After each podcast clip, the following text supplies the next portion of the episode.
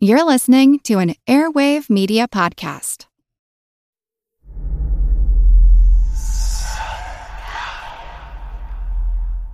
Hey, y'all, spooky season is here. And if you're looking for a show to whet your appetite for a little haunted history, then I'd like to invite you to check out Southern Gothic, a chart topping history podcast that explores some of the most infamous legends, folklore, ghost stories, and hauntings of the American South. We've covered all sorts of stuff from the Bell Witch of Tennessee to the disappearance of the Confederate submarine, the H.L. Hunley. Not to mention our deep dives into the local lore of some of America's oldest and most haunted cities, like New Orleans, Charleston, and St. Augustine. So, if you're ready for a little good old fashioned Halloween storytelling with a commitment to quality historical research, then be sure to check out Southern Gothic today. It's available now on all your favorite podcast apps. The world is filled with many questions, such as Did giants exist? What is junk DNA? Does it mean that you're trash? Do you ever wonder if aliens have underwater bases in our oceans and that's why there are so many UFO sightings off the coasts of islands all over the world? How serious even is climate change and when should we start building our rafts? Hello, everyone. You may recognize me as Gabby from the History of Everything podcast. And my name is Bruna, and you don't recognize me from anything yet. Together, we're two scientists who explore the answers to these questions and many, many more in our new podcast, Mystery, Mystery of of Everything, Everything. available everywhere you get your podcasts.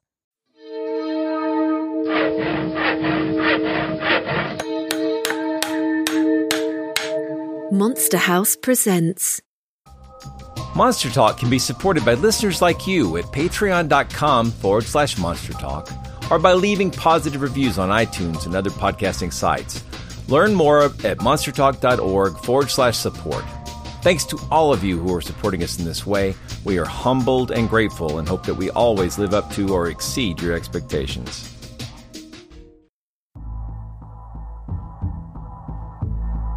It's actually quite unlike anything we've ever seen before.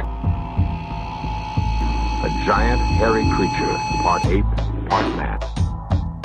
In Loch Ness, a 24 mile long bottomless lake in the highlands of Scotland. It's a creature known as the Loch Ness Monster. Monster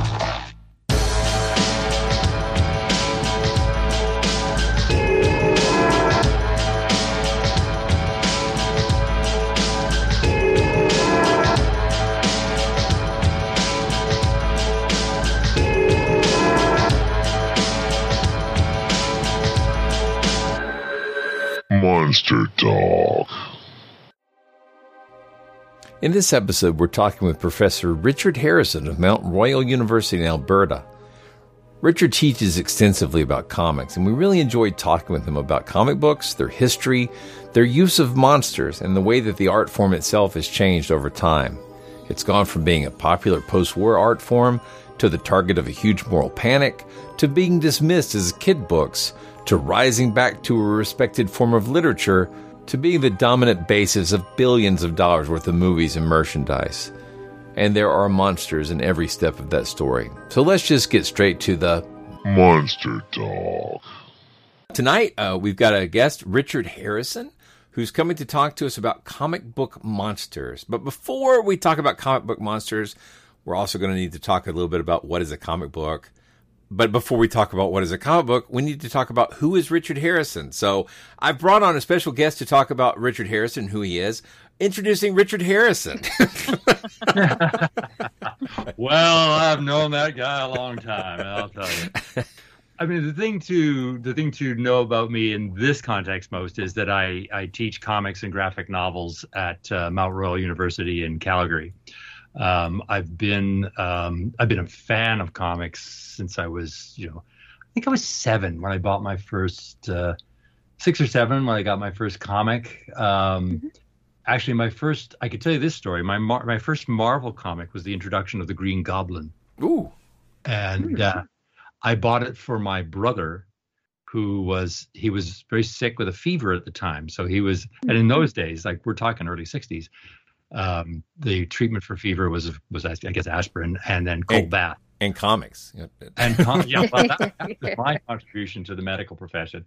Um, and uh, uh, he uh, he had to take these cold baths to draw bring the fever down, and then uh, and then rest a lot. So there was he was he was, he was not not a happy little guy, and and uh, so I went and bought him this comic. It was actually it wasn't actually the first it wasn't actually the comic that introduced Green Goblin. It was the first Marvel collector's item classics that reprinted that, but it was in line with what we're talking about the uh, the first encounter between Spider-Man and the Hulk, and uh, uh, beautiful old Steve Ditko comic. Mm. And that was that was really the thing that kind of hooked me. I said, okay, I really love this stuff. I really love these comics, and I've loved them all my life. Um, and then, but of course, being a child of the '60s, 70s, comics were things that you were supposed to put aside as a, you know, they were the childish things. So I kind of went through an eclipse with comics, and then sort of came back to them later in my life and started reading them all over again. And then uh, at one point, dropped a code word, a comic code word, to a colleague of mine in a department meeting, and we knew we had both been lovers of the game of the genre, and uh, we decided that it was time that we should start teaching comics and graphic novels as literature. First course I taught comics as literature. We still had to make that case, um, and we uh, and we we've been teaching it ever since. I've spoken at the San Diego Comic Con um, the uh, comic expos here. Uh, I've written several essays, um, the latest in uh, an anthology by Anna Peppard uh, called Super Sex, uh, about essays on sexuality in comic books. Um, and I've been, you know, it's been a tremendously wonderful story to uh, to have been to have ended up meeting people like you know Chris Claremont and and um, Neil Gaiman um, Adam West, um, all through that kind of study. Um, my brother came down with with uh, COVID.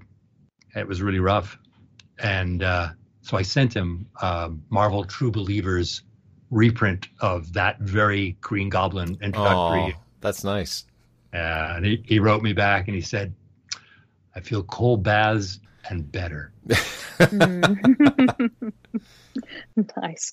Well, I want to add to Richard that uh, we have Patty Mascaro, who's a friend of the show, to uh, thank for bringing you on. Uh, she recommended you to us. Um, so she was a colleague of yours from Mount Royal University. She is. She's a wonderful friend and um, and uh, godmother to um, to my son. So oh, uh, well.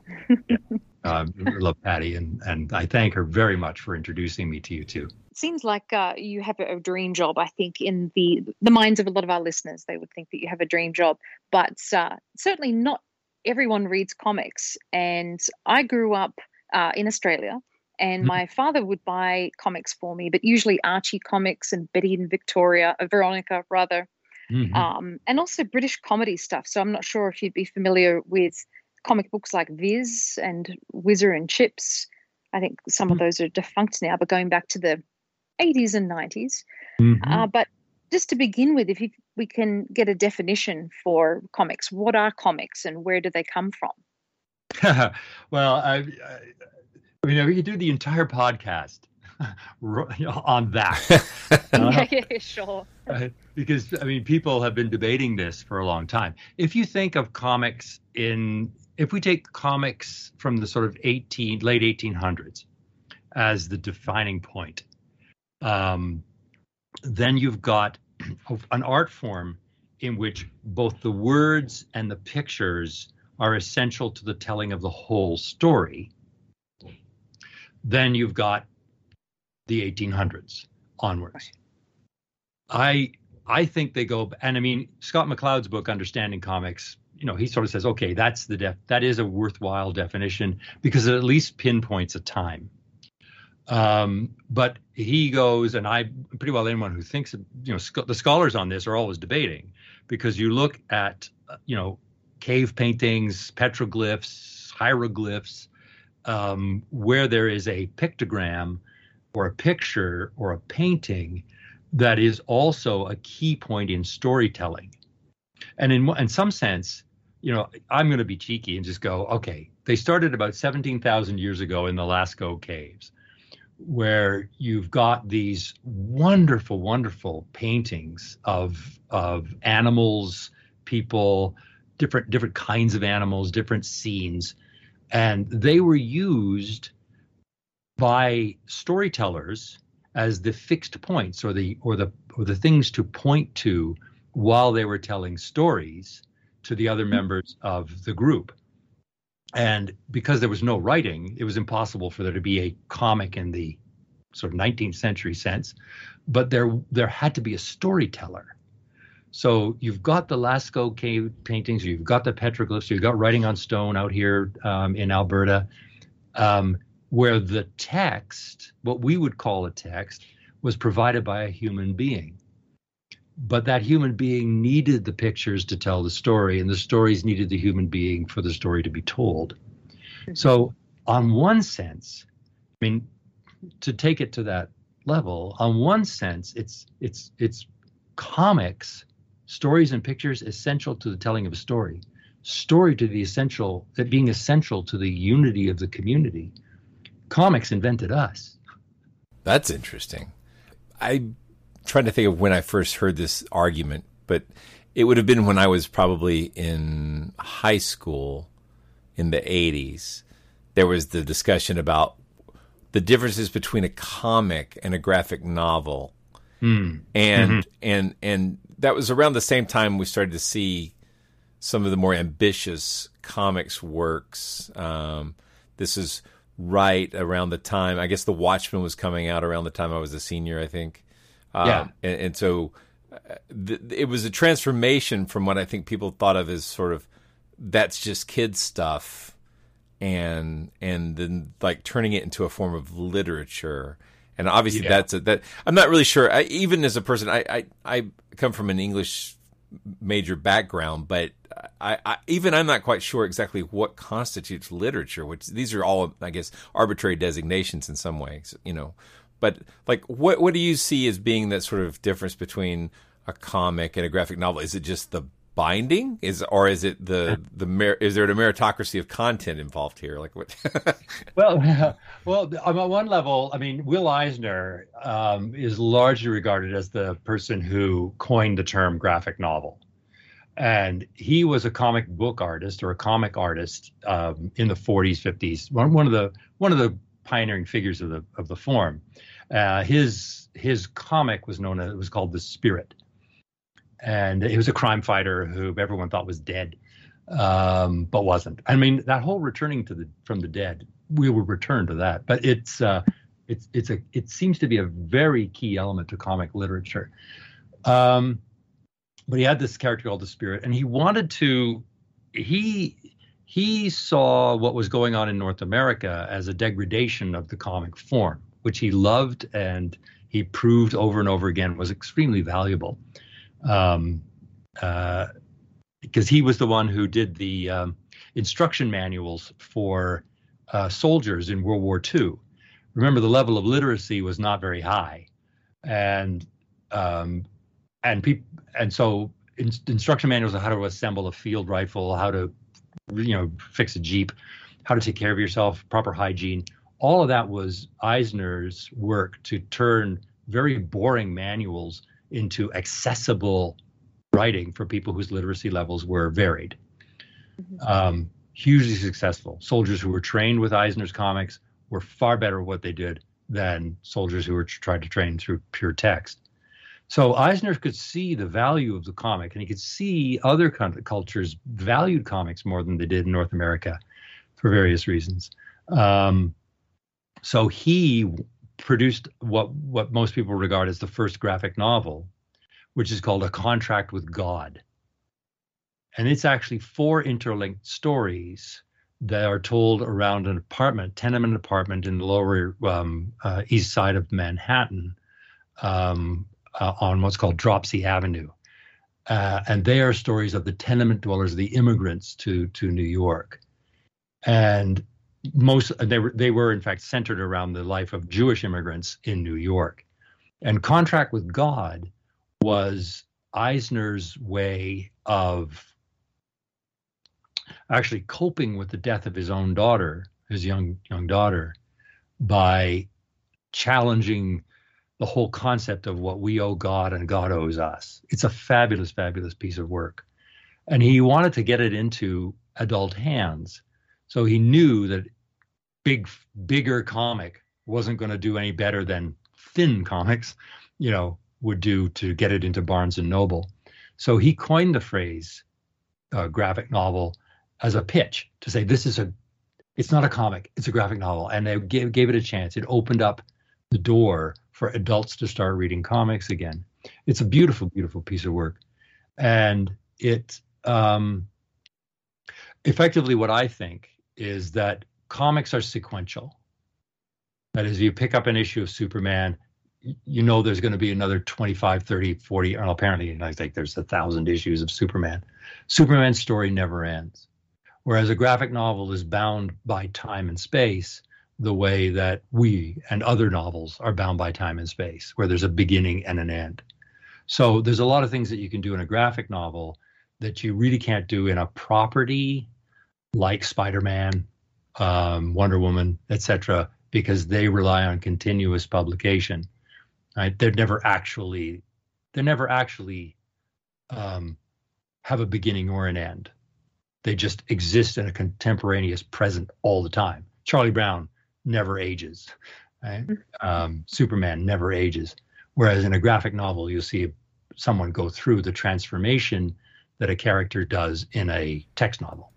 So that's would you that's sort of like a myth space, right? I mean, like there's not so much in our mythic stories about these you know heroes we you know zeus is getting old you know zeus from yeah. you know i'm getting too old for this crap you know like that that's not mm-hmm. there's a there's a there's an, a, an, an ever present like that seems to be like the home of a lot of these kind of mythic um, type characters and i i think that yeah. that falls in there i guess right yeah they they never actually none of these characters age. They just either are like zeus no longer believed in or you know like you know so many comic book characters from the from the 50s onwards they just get canceled.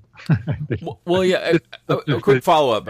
The and i haven't really thought about this much until just now which is probably me just being short-sighted but the when i think about the history of comics a lot of it uh, you know comes out of new york and largely um, influenced by a lot of important creators were Jewish in their culture, if not religion. Uh, and I'm thinking here about um, Superman and a lot of the early artists that were, you know, doing some of the influential stuff that I really liked. But um, and uh, Spiegelman uh, for Maus, but that's not old, but that's in, that's the '80s. But um, you know, um, Eisner. I mean, but so so. I, it's obviously not everyone in comics at the time uh, came from that background, but it's like if I remember correctly, a lot of this came out of like people working out of like the Fabric District or something. Like that that New York Jewish influence yeah. seems really powerful, but obviously that's American comics. America's not the only place where these were being created. Are there other places, other cultural influences that are as powerful, or am I reading that correctly? That that is really a, a really strong influence there.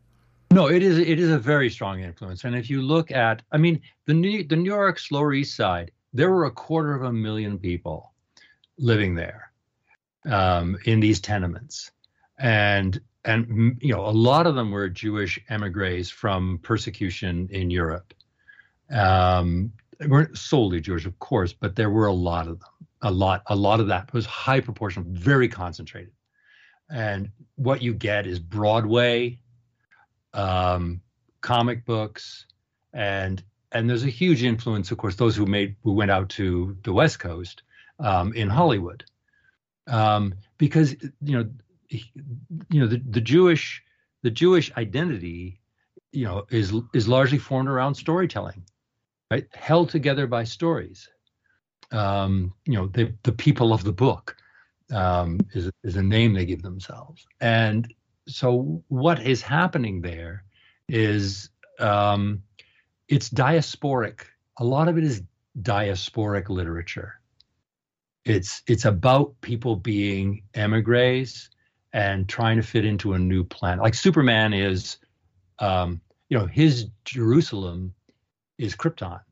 It's destroyed. It's gone. Right. Remember, at this time, we're talking about the 1930s, and uh, and a lot of the Jewish homelands, a lot of places they live, are gone or denied them, and they're trying to live in this new place, trying to find a new ident, a new, a, a preserve an identity that's continuous with the past, and yet forge an identity that's that's congruent and and and you know can live within the future and it's you know all of these things are about people gathering together and telling stories selling singing songs. It's all uh it, at least in terms of, of broadway or shows it's all derived from the way in which they preserve their community through story. Um and you know there it's not exclusive to jewish emigres in new york but it is certainly an element of what's going on there and I mean, we if we were doing a podcast on Superman, for example, I would go down all the list of his characteristics of what it meant to be who you were and who you had to be, who you were to be continuous with the past, Superman's Kal-El, and who you need to be to be congruent to fit within the future, fit within the present. So he's Clark Kent. Um, and how to fit in with that new world consistent with the principles of your homeland that no longer exists. Mm-hmm. It, it, there's a lot of really lovely layering going on in the in these stories, and they are very they're cheap to make. They're, they're you know you're, you're dealing with people who don't have a lot of resources, but they do have a desire to to read and tell each other things and make stuff up that you know navigates the world so fascinating. thank you. yeah, I'm gonna say. I mean, Japanese comics come from a very different set of origin. I mean, we could do another. We could do a world tour um, to talk about different. You know, why there's different sensibilities in comics, and now that comics have become far more cosmopolitan, you can see these different influences um, coming in and and and shaping the sort of continuous production of the comic now. So I think we should move on to talk about uh, comic book monsters as the the topic that we wanted to to treat in this episode. And uh, I know that we're talking about so many different kinds of comics uh, within that that genre, mm. but who are the monsters in comic books? You know, what is a monster according to comic books? Are we talking about supervillains, or are we talking about uh, cryptids? I, th- I think I mean the I think to to to see how monsters appear in, and again, if I can just confine it for a sec to the sort of North American comic, um, that the comic monsters begin to appear in comic books after they appear in movies. Okay. So uh, either well, so two sources: movies and text literature. So you've got two sort of main sources for the first appearances of monster comics in North America in the sort of 40s, right? Late late 30s, early 40s. And so you've got the literary monsters like Dracula and Frankenstein, Frankenstein's monster.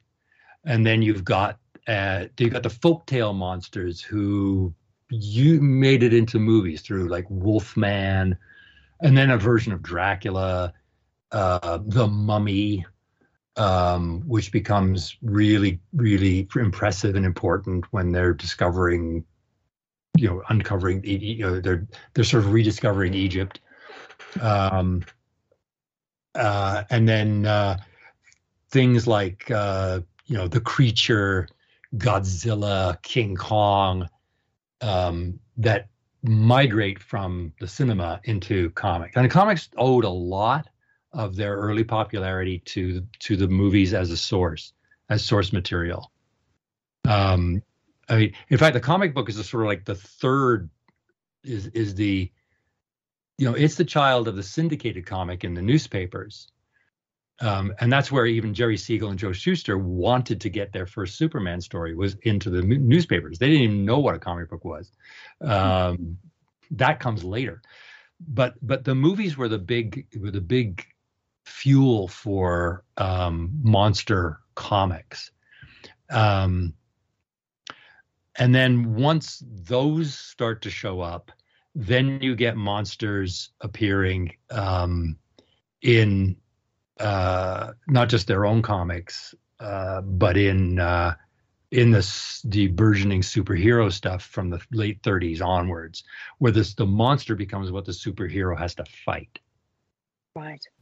Dick Tracy's, you know, villains are a lot of them borderline on monsters, like they, they at least visually. They, Mhm. uh, and I, I always thought that was intriguing because I didn't know exactly like I didn't know why. Like it never made like it was weird to me because I mean in a superhero comic it makes perfect sense that well there's superheroes there's going to be super villains otherwise it's just going to be very one sided. I mean if you've ever watched the old TV uh, Superman with with just a few exceptions he's largely just fighting gangsters and it's really Yeah. kind of like it's just it, he's well e- e- even as Superman it's a little it's a little too easy right Mm, yeah, yeah, yeah. so, but uh, but but they have like you know there are a lot of genres within comics. You know, there's Western comics and horror comics, and you know like sort of noir crime comics and, and, and romance comics. And obviously you could go on much further than I could with that. But uh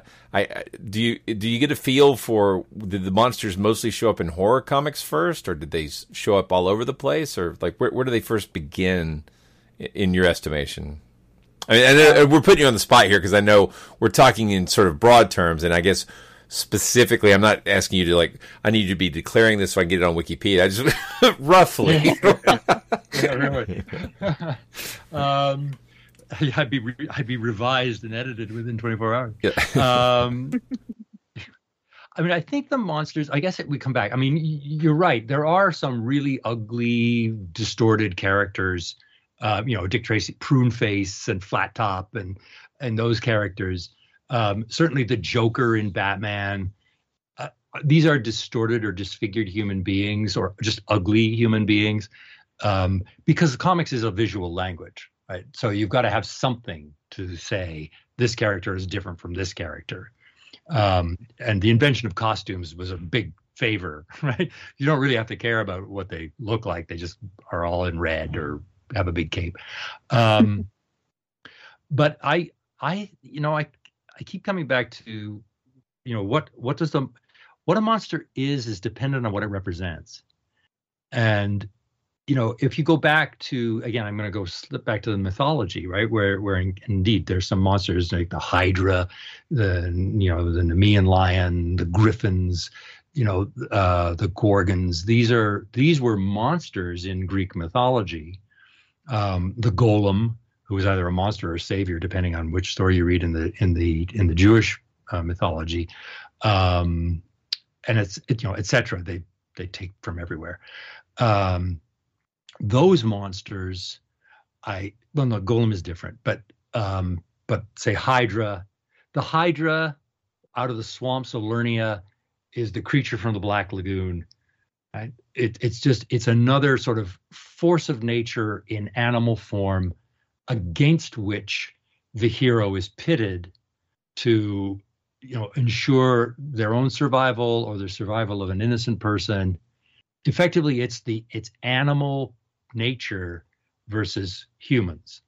And and i see those monsters as representative of the forces that would consume us. Because we were really afraid of you know mastodons and snakes and stuff. They, they were the overpowering they were the force with which we had to contend or they were representatives of natural forces with which we had to contend right? There was a time when animals were our like worst enemy right? Um so uh those monsters have that represent they represent that. So they're largely just pure forces. I i think that that changes with frankenstein where um mary shelley creates a creature whom everyone else sees as a monster but who is actually very refined very educated very sensitive only wants to be loved but is turned into a vicious creature by our own reaction to his ugliness, his otherness.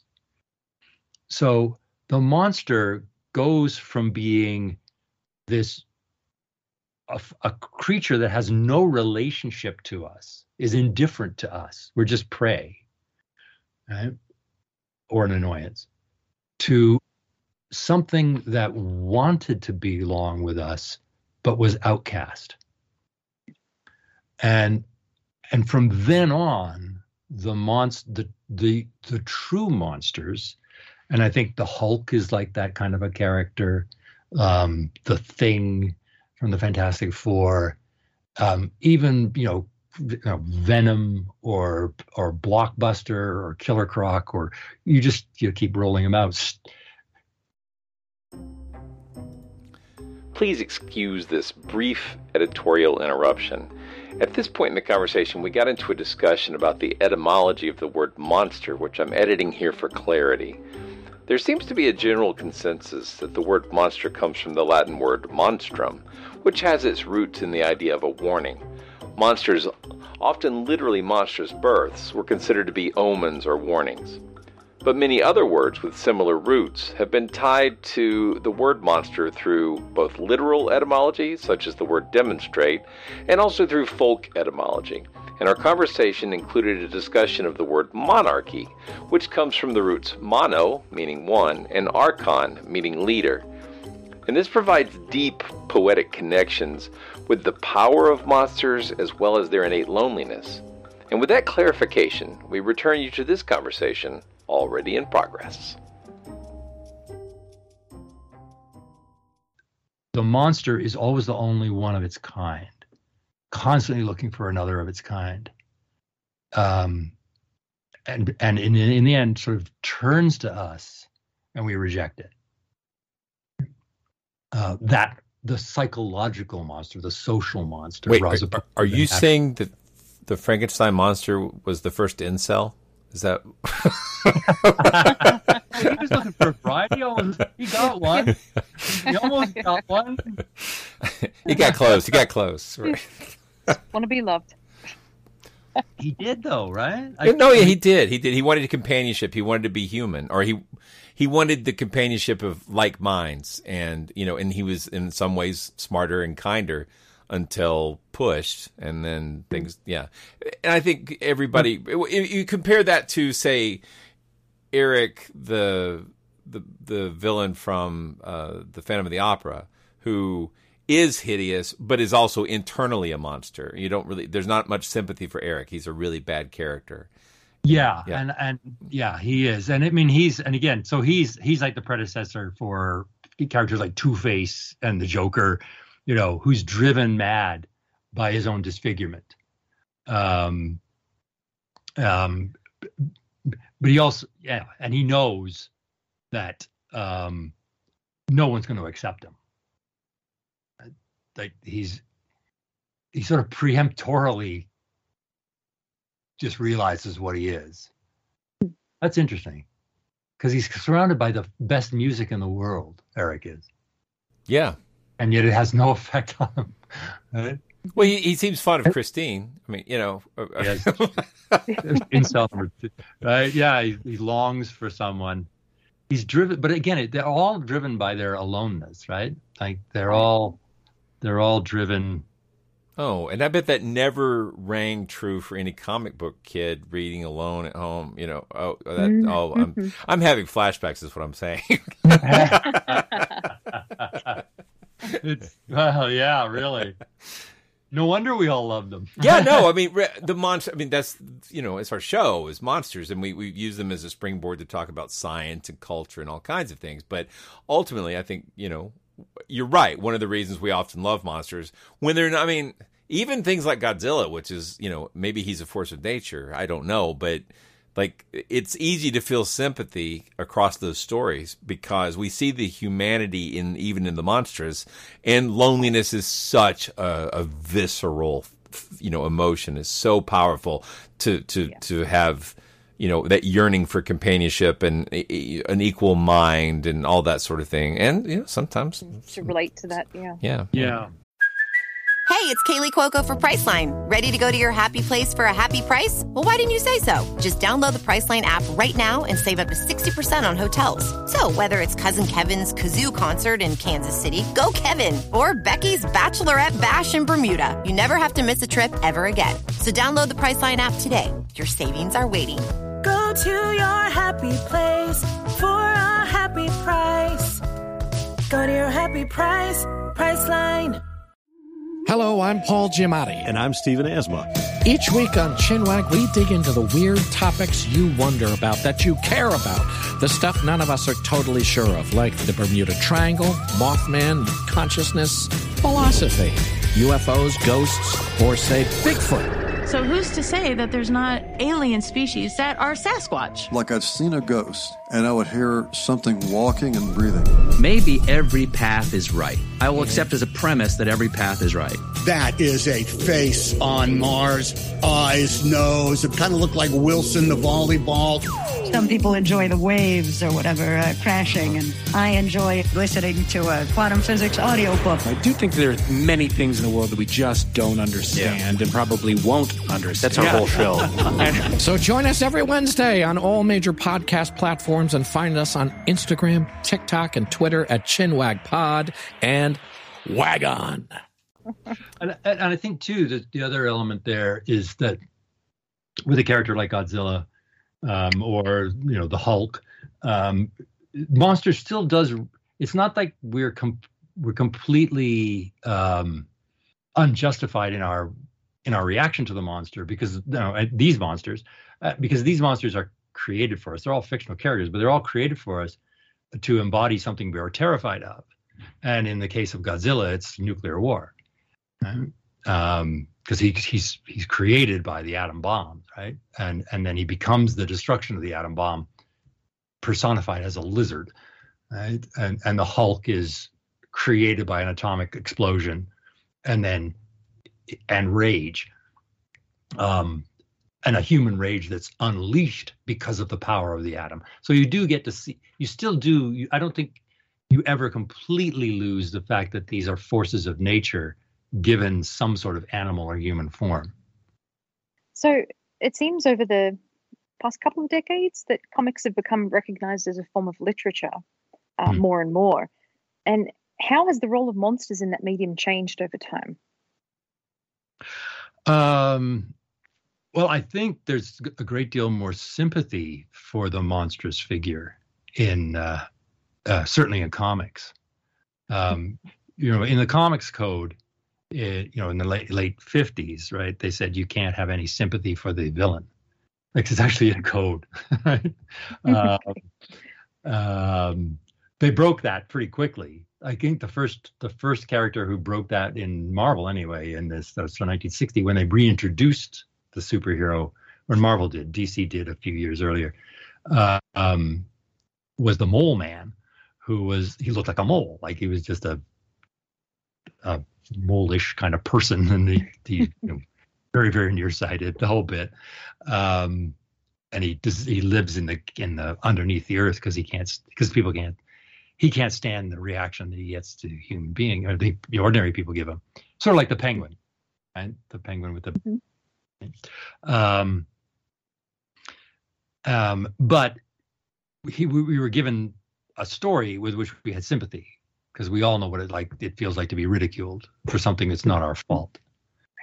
Um, and more and more, you know, I see these characters, you know, who are either um, who are either true monsters in the sense that they are they're distorted shapes, like Venom, um, uh, who's got like three movies now, um, or The Thing, um, even they're they're even letting Martian Manhunter be more monstrous in appearance, right? They they're letting him be more Martian, um, uh, again, etc. Um, but they're giving they're, they're more figures of sympathy than they were figures of fear.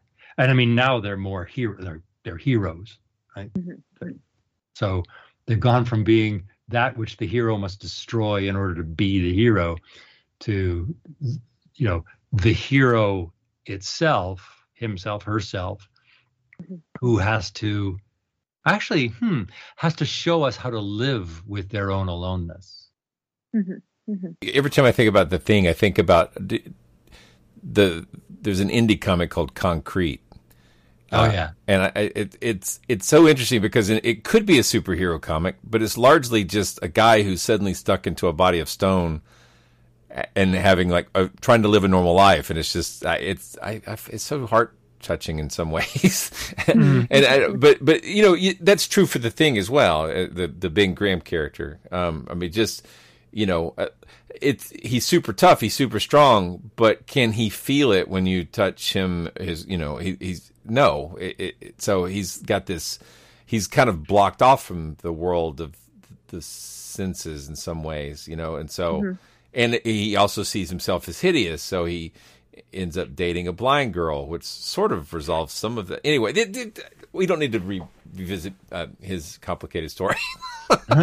anyway, but I, I, I, do I, I think about this all the time about uh, you you just barely mentioned it, but the this comics code and the the, the way comics have, have been viewed over time. Like, for example. Um, you know, I, I'm a big fan of EC Comics, and I'm actually mm-hmm. rereading very slowly because I have too many things on my to do list. But I'm reading my way through Tales from the Crypt, um, and there's not actually that many issues of them, but it, um, and those largely came out of there. A lot of that material is just repurposed stuff that's in the public domain and stuff that's not technically in the public domain. So they you know scratch the serial numbers off. uh, they did a lot of that. They did, they a, did lot a, lot of that. that. Uh, but I really, I mean, the, it caused a lot of outrage and but that outrage never even though the comics code stuff happened and i'd like you to talk about that a little bit but i remember one of my first comics um, that i bought uh, they were actually i can almost it was related to a doctor's visit the doctor's office was right next to a little drugstore and i went from the doctor's office over to the drugstore with a couple of bucks that i had and i bought um, a spider-man comic book and a ufo comic book and i was very excited about both uh, the UFO one was the Gold Key series; those were amazing. Um, I love those, yeah. And yeah. the comic book was Spider-Man meets Ghost Rider, and oh my gosh, uh, my mom caught glimpse of, of Ghost Rider and his Hellfire, and Uh-oh. wow, wow, that comic book did not make it. Uh, so I don't know how that. Did you get out. to read it at no, all? No, no, no. I got to watch my dollar go in the trash can. So Ooh. Yeah. So anyway, um, but the point is, people have a lot of moral judgments about comics. I imagine the monsters don't help that. Uh, can you talk a little bit about how the sort of moral panic around comic books happened and what that led to code wise? For sure. That um, I mean that is known as the dark ages. You know, among the com among comic people who like to you know mark eras. Um, effectively after the end of this like the second prior to second world war second world war time you've got captain america superman batman justice society. You've got you've got a, a burgeoning of comics. Um, it's called the but you've also got true crime comics um, creepy tales weird tales like all of these comics are being produced. Comics are being produced by the thousands um, because after you get the success of superman uh, suddenly comics go from being small business to big business and it's known as the golden age because the artists and the writers could do whatever they wanted. Like whatever you can imagine, draw that. So you you've got this wide range of comics, extraordinarily wide variety in terms of quality. Um, um, but there's really no moral. there's all I don't. There's almost no morality, right? There's just everybody just told the stories they wanted to tell, which is the way in which you know literature kind of works right? At its at its maximum level of freedom you can tell the story you want to tell. And so they did that. But after the war is over um, well two things happened. One is after the war is over and I, i'm kind of sorry i may have conflated this a bit here. After the war is over a lot of comics faded away just because people weren't interested in them anymore. Mm-hmm. um, but partly and i've heard this I've, I've read this. I, am not sure how deeply sort of. It, I'm not sure how to think about it yet. But let's put it this way: that the comics, because they're instantaneous, like they come out every month, um, or every week or two month, two weeks, they are responding very, very quickly to what the audience wants and what the audience will um, will reject. Um, you get comic companies just springing up, going for four weeks, and disappearing.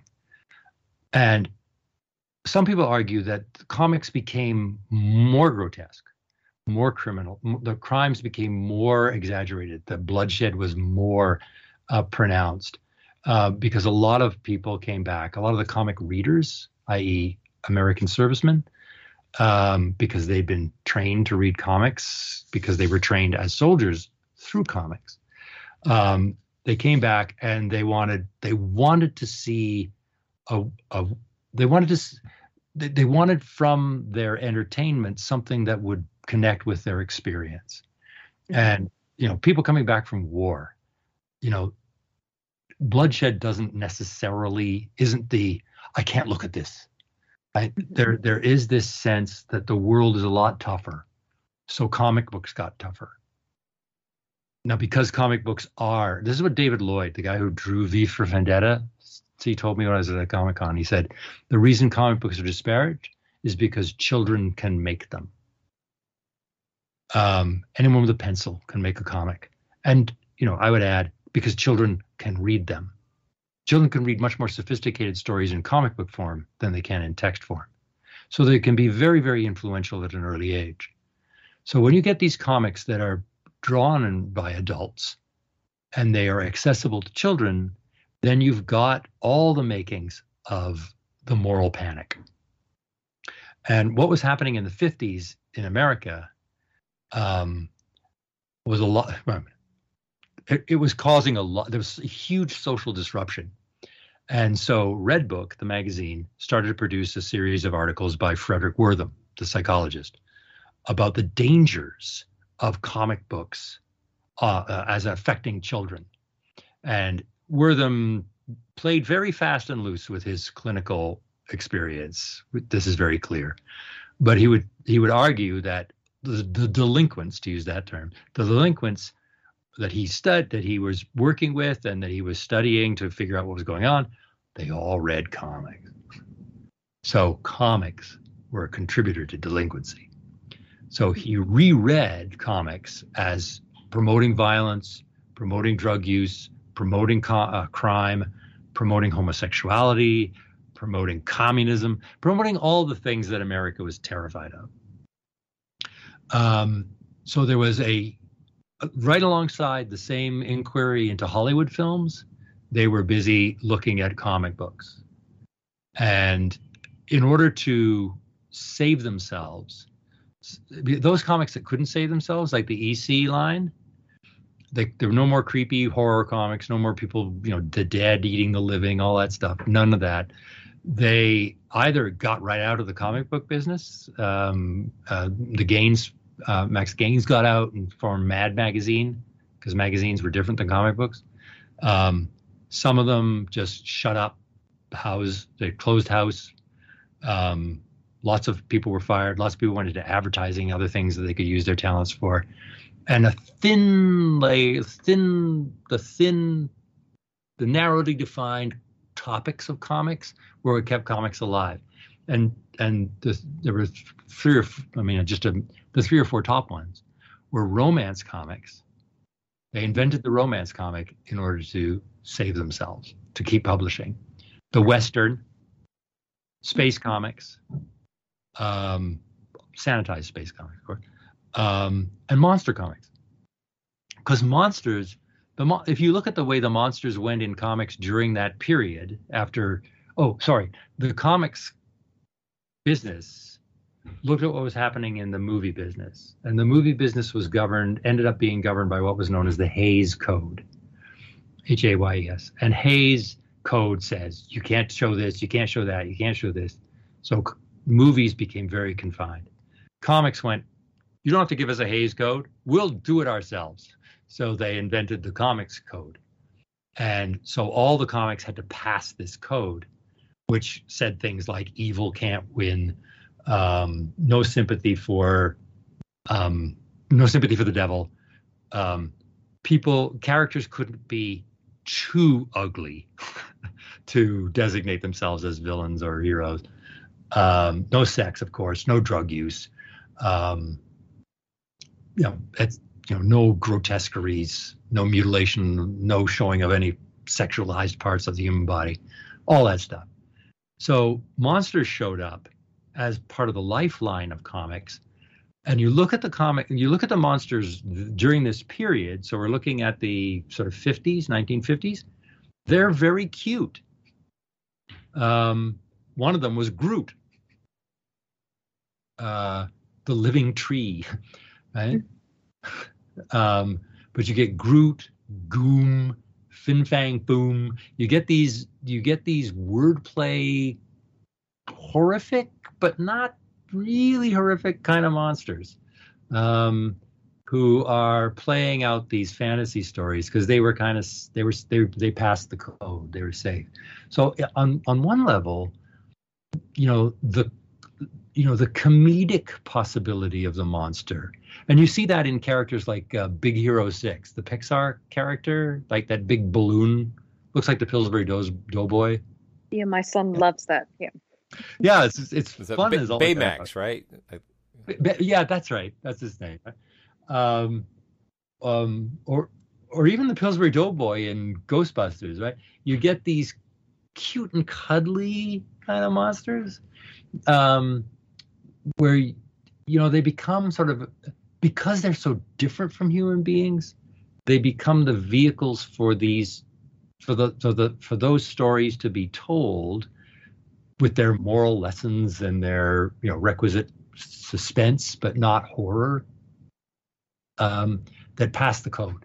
It's the call of cute Thulu. that's good. Yeah So I've never heard of uh, of romance comics, and so if you had the code with no sex, were these just kind of PG thirteen? oh yeah yeah There's no sex. It's marriage. yeah it- it's all teenage longing um you know oh i want to be oh it's there and they were they were huge like when it in this is part of the comics history that becomes you know really interesting for people who want to study gender in comics is that you know effectively the comics realized the comics corporations realized that they couldn't sell to their old cohort so they had to expand who they were selling to so instead of just boys they were sell, they started to sell to girls Right, it's like Betty and Veronica then with the Archie comics that my dad would get me. That's right. They were. that's right. And and they were and they were they got very. I mean, there were there was a lot of sexual tension. It was all sexual tension of the sort of grade eleven level, right? Uh, um, nobody ever actually did anything, or if they did anything, it was completely off stage or implied. Um, but they would sell young romance would sell half a million comics a month. I, they, were- Wow. they had a huge audience. Um, but once the once the code started to loosen and DC started to reintroduce the characters who had been sort of effectively sidelined by poor either poor sales or the code or both, they downplayed those comics. They started to disappear again. There there are two other things here to say. One one is that the funny animal comic starts to really take off um, uh, during this period. Um, Disney, Looney Tunes, they all were reintroducing these characters, and they were they were not monsters. Tasmanian Devil, maybe you know, but they were they they weren't monsters in that sense, but they were non-human representations of human characteristics, um, and they were very acceptable. Everyone loves Donald Duck and Scrooge McDuck and and all those characters. Um, so that was a big market for comics during this period. Um, and in, a kind of way, monsters were they, they had that sort of alliance with the cartoon characters more than they did with their old movie predecessors. Could you talk a little bit about this transition from this period where we had the 10 cent menace and, and this, you know, this comics code scare and the moral panic to the world we are in now where basically the Marvel Cinematic Universe rules the box office and like everything's a comic book movie? Like how hmm. that, that's an incredible transition in what seems like a pretty short amount of time. I mean, Yeah. I mean, I say it's a short amount of time. It's my lifetime. Is what it is. It's like- Very short. when you think about right where Stan Lee is writing Spider-Man and Fantastic Four in 19 you know sort of 1960 to 19, in, the early 60s and he won't even tell people what his job is. Um to he's you know he was the sort of cameo king of Hollywood. Um it's it is stunning. It is really stunning. I mean i know a lot of old comic book fans like me who resent all of it right?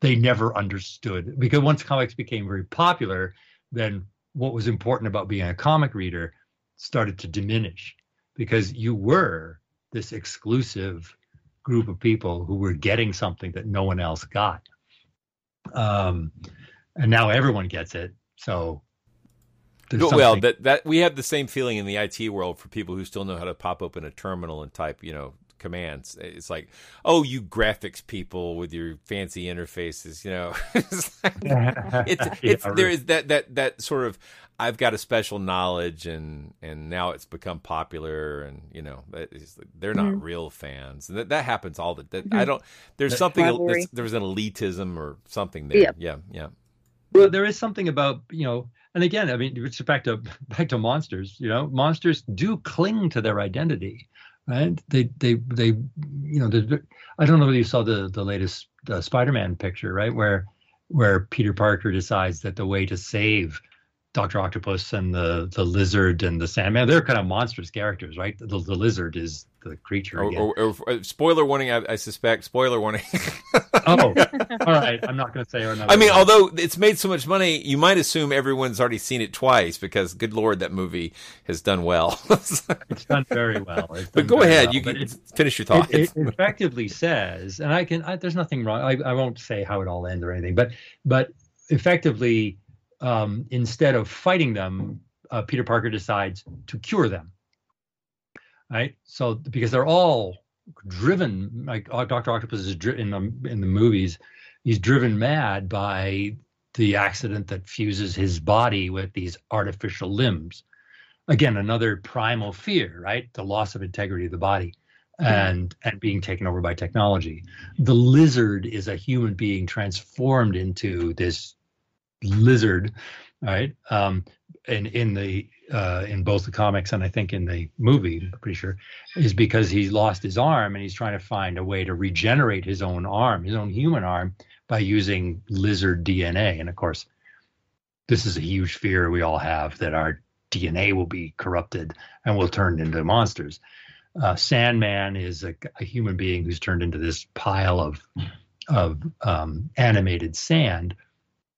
Um, and I, well, in the comics, it was originally by an atomic accident. I don't remember why it happened in the movies. Uh, in the Raimi movie, I'm pretty sure he was in a nuclear accident as well. It was one of those things. Oh, oh. it's, yeah. So yeah. Okay, so okay, so um, Spider-Man, the the Spectacular Spider-Man comic book series, then it was the it was the result of an attempt to make an invulnerable human being, but um, they're all monsters, right?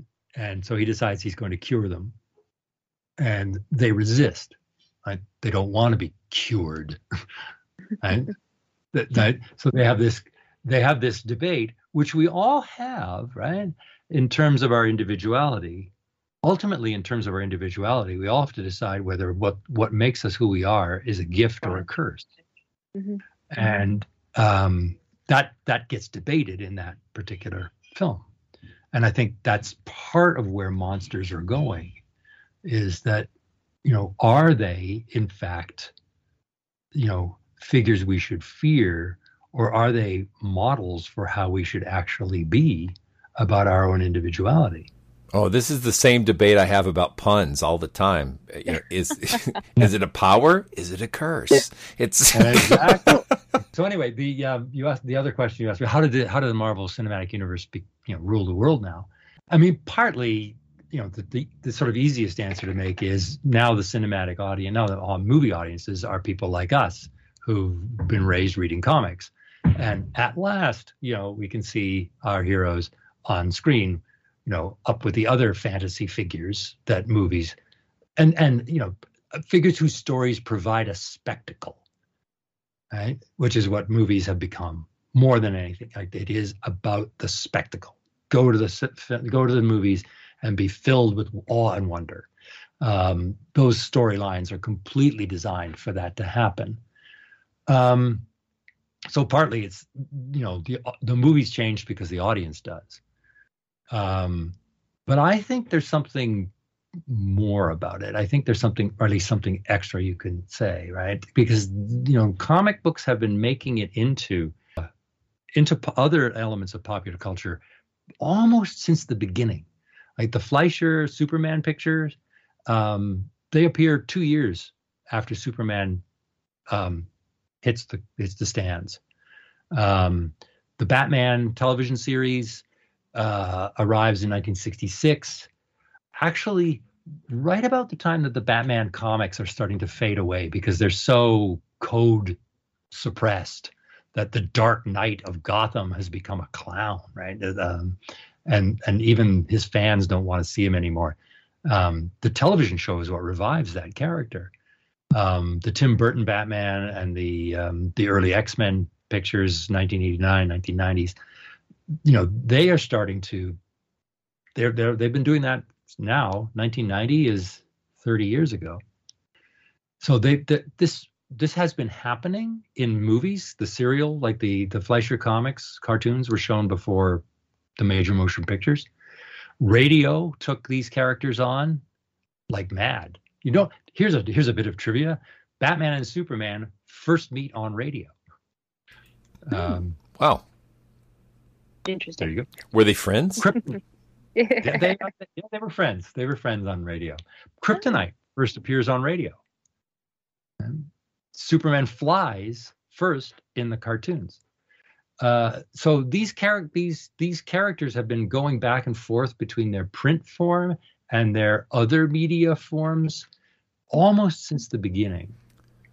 Yeah, that's uh, okay. That's that's fascinating too because I, I, see that kind of looping cultural interchange a lot around monsters in folklore, uh, mm-hmm. monsters as people actually report seeing them, and monsters in movies. And I, I've I've come to think about it as like this loop of of inner you know elements being passed back and forth, back and forth. You know, the stories people see provide a cultural template for the things that they can experience, which in turn informs the fiction and the folklore and the kinds of experiences people have.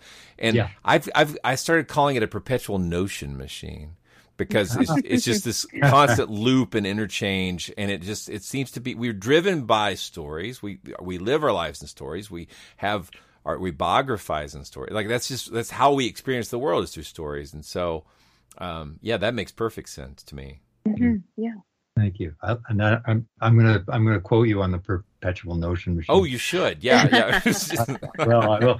But but so now, okay, I'm gonna get on my I'm gonna get my own hobby horse here, right? Because uh, you know, I I have my own theory. This is one of those things that you get to do every so often. Cool. Um, yeah.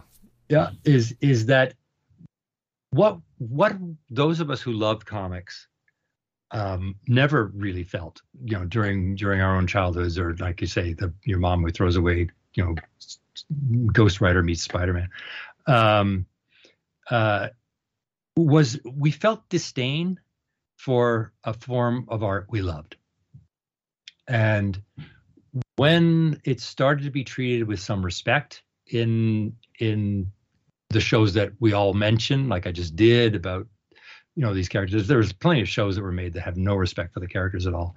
But when we started to see um, the respect for the characters or respect for their possibility, um, we were really happy, really happy to see that.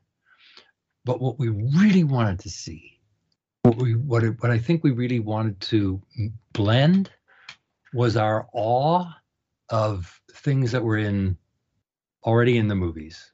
Right? Space movies and westerns and stuff, big broad vistas of space and time.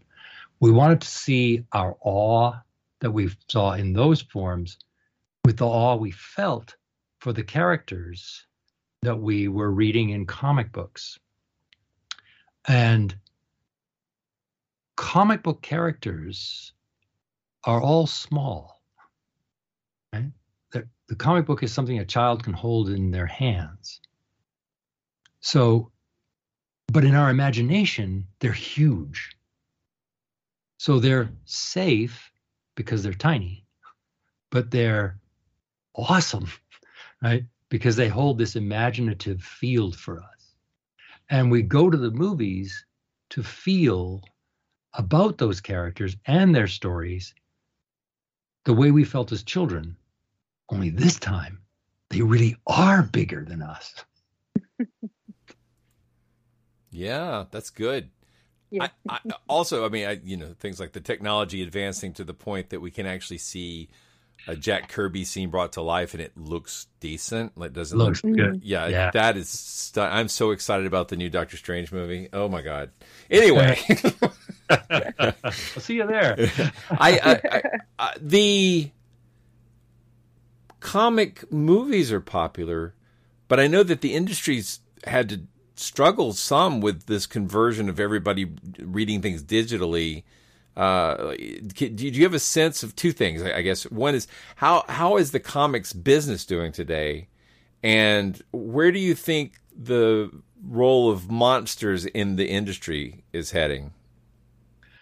Okay, um, the comic. I mean, the comic stores are still there. They're not as many as there used to be. The comics are still being produced, not as many as they used to be.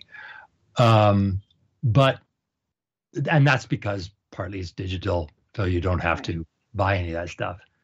Uh, but in you know, the answer to how the business is doing, effectively, I mean, as much as the comics, as comic companies, DC and Marvel and and uh, Image and you know, etc., have to you know make make the, make a profit or make themselves at least survive. They don't have to do it as much as they did anymore, right? DC is owned by Warner, Time Warner. Uh, Marvel is owned by Disney. Um, and effectively, if you look at the budget, the, you look at the uh, the budget breakdowns for the the corporations for which you know which own all these things, Marvel and DC particularly. I'm not sure of all the other in relationships there, but Marvel and DC are are research and development. Like they they are budget lines in their parent companies uh, like a like any department. So they they only have to make characters who are popular enough for the main company to say that's interesting. I might make a movie out of that one. Uh, so they don't have to be self-supporting anymore. Um, any, but self, they have to be self-supporting in the way in which the department of, you know, the the the appliance department in, you know, uh, what in Walmart has to show that it's selling enough appliances to warrant Walmart to keep putting appliances in there, or the boots. Let's put it this way: Do they sell appliances at Walmart? um, the boot section. They, they do, right? but they do. But yeah, yeah. yeah. Oh, I figure they sell everything. I, I can't really go yeah. wrong. Don't, right? But you know what I mean? Like your department is slacking a bit, so you know, shape up. But it's not the same. I mean, effectively, even the most, even the best-selling comics now, um, they are running at, at figures that would have caused the issues to be canceled in, uh, you know, 20, 30 years ago. Wow. Uh, yeah. Yeah. But, but they don't they don't have to. They they just have to. They're they're testing grounds for the movie property. Well, I guess there's the indie scene too. I mean, uh, you know, I've got a lot of friends who make their own comics and seem to be, you know, they do well enough that they can keep doing it. I, you know, I don't think any of them are retiring or getting movie deals, but you know, they're getting their mm-hmm. stories out, which is what writers like to do. Sure. Yeah, and there's a huge and lovely movement. Um, uh, here in, in Calgary, we have what's known as Panel One, which is the organization that has a conference every every year to bring all these indie comics, you know, creators together. And yeah, they fill you know a you know grade school gym with booths and displays and and that sort of thing. That's still a lot of people who are just dedicated to what they do. And of course, you're not allowed to bring any of the commercial properties into the room. like it's it's right? it's all just the indie stuff you know and and with the way in which printing is available now and and uh, you know all that technology of distribution is there you get some really really great things going on so there is that um, that that that will always keep the comic business alive and refreshed and and maybe none of them ever sell you know big stuff anywhere else but it doesn't matter it's it's they do it they really love this form Oh, and the the latter half of that question was any any feel for where monster comics or monsters in comics are heading?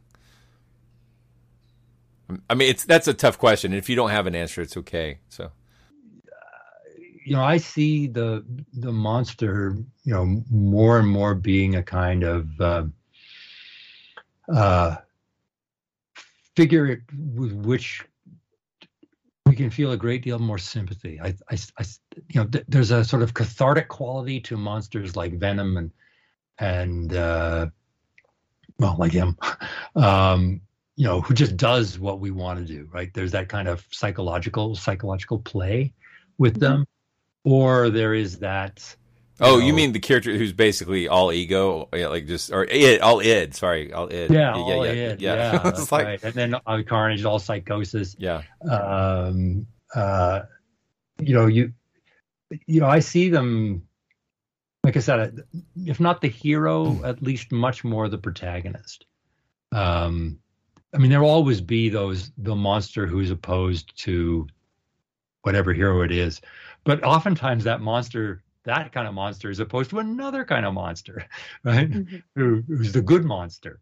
Um, yeah, I, I, that that's where I, you know, I have no predictive power, but I, I think Right. it's it, it's it's that's where I think they're going. Is they're going to be, you know, y- you know when when when Spiegelman you know made Maus, you know, you know, in some ways he he talks about why he chose to do what he did, and then others it's you know there's lots of scholarship about it. But he took the funny animal comic. He took he took the you know the Mickey Mouse and turned it to a figure of sympathy, of huge sympathy. Right, all the all the the Jews were all the mice, and and put them through the Holocaust.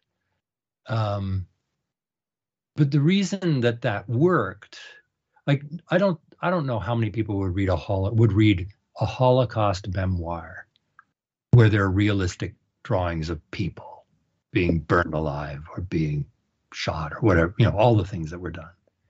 But you are allowed, your guard goes down when you're looking at something that's not you, but is enough like some part of you that you can allow yourself to feel more fully for it than you could for something that was directly you. Um, and I think that's where monsters are going to go. They they are going to be locations of feeling, only not like before, not just fear, but sympathy, doubt. We're, we're more patient when a monster has to have a soliloquy than we are when we, you know, each other does. Right. That's a very difficult thing to predict, but I think that's a pretty good prediction. Thank you. So, Richard, we've got one final question for you. We've really enjoyed chatting with you. This is we could talk for a lot longer about. Oh this yeah, topic, oh yeah, and yep. I think we'll have to have you back on uh, to talk again. I But would uh, love just to. Thank you. I would love to. It's been a, a real pleasure to talk with you thank you. But we just have one final question for you now, and that's our signature question that we like to ask all of our guests. What's your favorite monster? uh, you know, uh, when you said that at the beginning of this talk, I was going to say the creature from the Black Lagoon because he he hit my consciousness right at the right time, right? Like, so there's that moment, you know, when you go, "This is my favorite hockey team because I love that one moment," right? Um, and I I really do like that creature. I just like the look. Um, but now that we've talked at, at length about this, I, you know, I think I'm gonna go. I think I'm gonna go back to uh, to Frankenstein's monster, um, because I think he for monsters is is he for monsters is is what Superman is to superheroes. He's you. The more I look at him, the more I see every aspect of all the other monsters that I think are important or move me. Um, I can revisit this character. I can. I like looking at the creature, but I don't really think about him very much. But I really think a lot about about Mary Shelley's creation. So yeah, I'm going to go with Frankenstein's monster. I love it. Good answer. Yeah. and you know, I, I I've seen lots of illustrations, but uh, Bernie Wrightson's uh, illustrations of, of that book are so awesome. I don't Mm-hmm. just I oh my gosh, yeah, they're just so good. Anyway, gone too soon. Made Blake Yeah. very happy. yeah, yeah, yeah, yeah. No, for sure. Yeah. And oh, I mean, I'm a big fan of the creature from the Black Lagoon too, and, and we just lost uh, Julie Adams uh, in 2019, who played that just the gorgeous lead in that uh, the the female lead, in um, just such an amazing piece of uh, cinema. The the the costume is just so it holds up so well. It really does. It does. does. It really does. Yeah. It's, Yeah. It's not a super complicated film, you know, but it, it's a hoot. Yeah. It's really fun. So Doesn't have to be. yeah, these are all great. I love it. I love it. Thank you so much for taking some time to talk to us and our audience. I appreciate it so much. Thank That was you, Richard. Yeah, it was really interesting. You're very, very welcome, uh, and Blake, Karen. It just I've enjoyed this so much. Thank you. Us too. Monster Talk. You've been listening to Monster Talk, the science show about monsters. I'm Blake Smith. And I'm Karen Stollznow.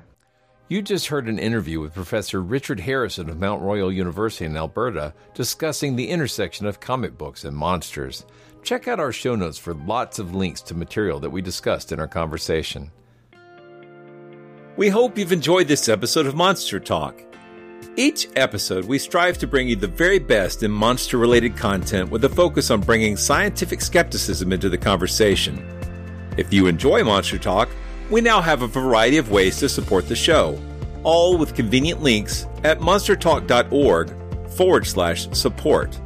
That's monstertalk.org forward slash support. We have links there to our Patreon page as well as a donation button. Another great way to support the show is to buy books from our Amazon Monster Talk wish list, which directly helps us with our research. We love used books very much, so don't feel compelled to buy new ones, and we love Kindle so we can share our digital libraries with each other. And finally, without spending any money at all, you can support us by leaving a positive review at iTunes or wherever you get your podcasts. Positive reviews help keep us visible in iTunes, which is a great way to help us find new listeners. And please share our show on your favorite social media platforms. Monster Talk's a proud member of the Airwave Media Podcast Network, home of such shows as Therapist Uncensored, Subtext, and Small Things Often. If you'd like to advertise on this show, contact sales at advertisecast.com. Monster Talk theme music is by Peach Stealing Monkeys. Thank you again for listening and for being a part of the Monster Talk family.